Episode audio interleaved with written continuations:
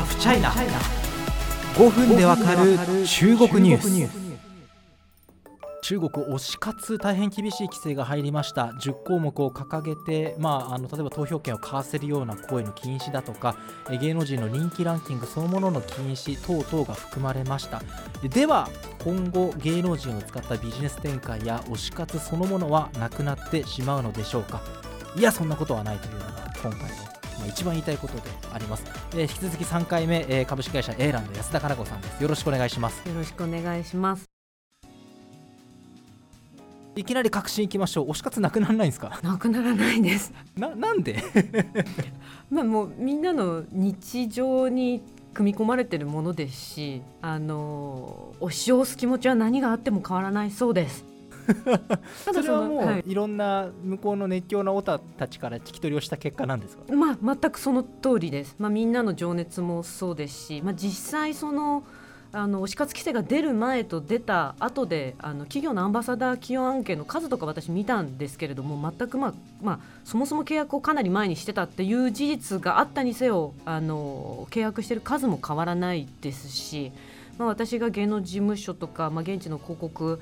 えーまあ、業界の方たちと交流していても、まあ、中国においてこうこれだけこう若い人たちにリーチできてあとその自分たちの商品を買ってもらって試してもらえてと、まあ、トライアルみたいなことを、えーまあ、こんだけこうストレートにできる手法ってやっぱりこのアイドルの方を起用した起用するしかないような状況です。でまあファンの気持ちも変わらない、えー、活動も変わらないってなると、えーまあ、この経済のこのサイクルっていうのは変わらず回り続けていくかなと思います。あの前回の最後にもありましたけどちょっとその統制が効きすぎたこうしなさいっていう推し活からちょっと解き放たれてほっとしたっていうのはあるけれどもとはいえやっぱり表したいんですね。私あなたを応援してるんだからって私はここにいるよっていうのはやっぱ表したいんです、ね、その通りです。あのまあ企業があのアンバサ自分の推しがこうある企業のアンバサダーになった時、まあ、買っでその買ったこのキャプチャーの画像を出し出し発信したりっていうのはまあ前からもあったんですけれどそれは今も別にあの買った証拠としてアップすることも問題ないですしただそれをこう、えー、ファンファンダムとして、えー、何億円売ったみたいなものをまとめてレポートするのは NG ですけれども個人としての活動であれば全く規制はされてないので引き続きこうあの新しい推し活規制に沿いながらもいかにこの推しの影響力推しのまあ素晴らしさっていうのを伝えるための活動っていうのは変わらず続いていくかなと思います。まあ、まだかなり未確定な部分多いと思うんですけどどういう形に変わってきそうなんですか？例えばランキング上げ工作っていうのがあったって話ですけどランキングそのものが消えちゃいますし、まあ、まあもう消えてますしあの貢献値です。この人はこんなに貢献したみたいな貢献ランキングみたいなものなくなるしファンクラブもかなり事務所の管理になるんですよね。あれは野良のものじゃなくておそらく。そうですね。はい。そうするとどういう形でこう推し活ってものはシフトしていくと思いますか？えっとやることとしてはまあその、えー、推しが出てる作品を見て曲を聴いてまあ物を買ってっていうでまたその体験したものを発信してという全体のサイクルは大きく変わらないと思います。ただ煽らない煽っちゃ何よりいけないんですよね。そのファンたちにこう集団で何かを買わせるとか何かを見させるとかえーまあ、その電子音楽をこうダウンロードさせるとかそういったことが NG になってくるので、まあ、よりその個人にファンたち個人にこう裁量権が与えられるような活動になると思います。なるほど。個人個人のやり方でこう愛を表してくださいねって形になるんですね。そうですね。ただまあその見えてる SNS 上でのこの集団での書き込みとか NG なんですけれども、もちろんその。えー、クローズドのこうプライベートトラフィックの中でのグループみたいなものがあるのでそこで随時情報共有はしながら あの隣はこんなことやってるけど私の推しはこんなことでここをもっとみんなで盛り上げなきゃみたいな会話はあの引き続きされてます。まあ、その今も第一線の中国の芸能オタクの方と交流があるっていうことなんですけど前回もちょっと話ありました。あのあの逆にこういう推し活が禁じられることで少し盛り上がる部分ロミオとジュリエット的な部分はあるみたいな部分あると思うんですけどその彼ら彼女らのモチベーションっていうのは今どれぐらい変わってるんですか？えっと、ある種一体感はなんか増しているかなというふうに 思います、その各ファンクラブがやっぱりこの新しい規制を受けてみんなルールをつく新しいルールを書き込みのルールとかあのやっていいこといけないことをまたそのあの浅いファンの方たちにもこうきちんと理解を共通認識持ってもらわないといけないのでそのファンクラブの中でルールの話し合いとかでまた一つ一体感が生まれたっていうような声を聞いたりとかあとはまあもう、えー、これはまあアイドルアイドルのこのファン経済に関わる人間が全員がもう今はとりあえず冬の時代まあ、事務所もファンもあの映像制作サイドも、まあ、広告業界の人間もみんなとりあえず冬の時代っていう認識があるのでいかにこうみんなで一体となって推しを守るか 推しを守りきるのかっていうことに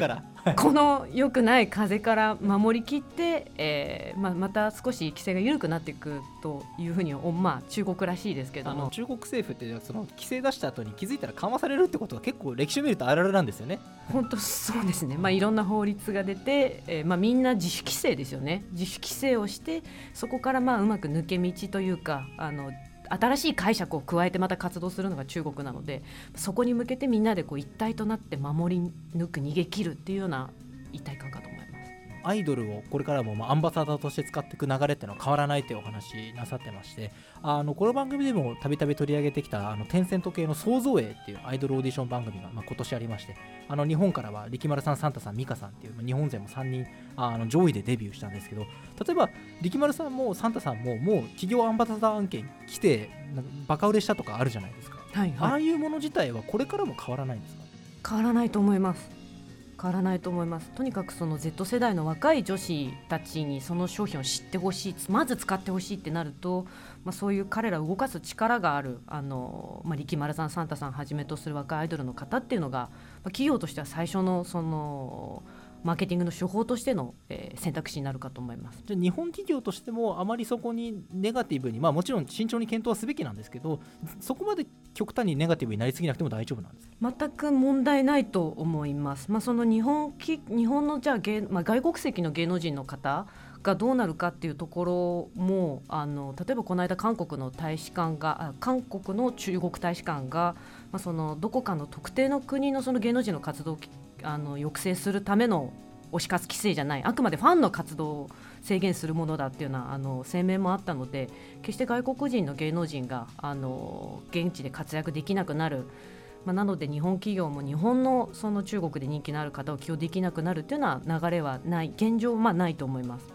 彼ら彼女らの影響力っていうのはやっぱりそのあの最近の動きを見てもすごいですよね、僕もその、まあの何度も言ってる芸能に対してあんま詳しい記者ではないんですけれども、力丸さんもサンタさんもなんか特別仕様ボックスみたいのを出すんですよね、でなんかあのライブコマースみたいなのするんですよね。そうですね、やっぱりファン、まあ、企業としてはそのファンの方たちにいかにこう楽しく喜んでその商品を買ってもらって使ってもらうかというところが、まあ、このアイドルを起用したマーケティングの一番の肝になるので、まあ、いかにこうファンを喜ばせるかということを考えて、まあ、そういうギフトボックスを、まあ、特別なものを作ってファンの方に気持ちよく買ってもらうっていうところだと思います。ありがとうございます。いやなかなか私も、まあ、その規制自体が非常にショッキングな内容だったじゃないですか、ある意味、大なたを入れるっていう表現があんまり誇張ではないぐらいにショッキングな内容の規制で、あの私も含めて他のメディアもそれをバーッと報じるんですけど、その後、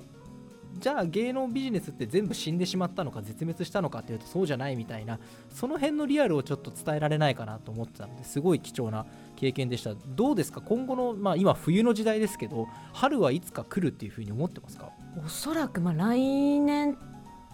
て、まあ、その日中の国交正常化の節目のまた年であったりもするのであの今ま日中関係厳しい、まあ、この死活にも絡んで厳しい時代ですけれども来年はまあよりあの日中関係も良くなるでしょうし、えっとまあ、このアイドルに関するいろんな規制とかも、まあ、大体来年ぐらいになればあのよりこう新しい遊び方みたいなものが見えてくるかなって個人的に思います。はいまあ、上に政策あれば下に対策ありというのはもう中国関係でもうここ数年言われ続け 金言ですよねこれはもうね本当ですねまああのオリンピックですよね2月の冬季の北京のオリンピックが終わった後とかはまああのもっとよりまあコロナもきっとある程度収束してるっていうことを祈ればよりもう少し自由度の高い活動がみんなできるようになるかなと思います。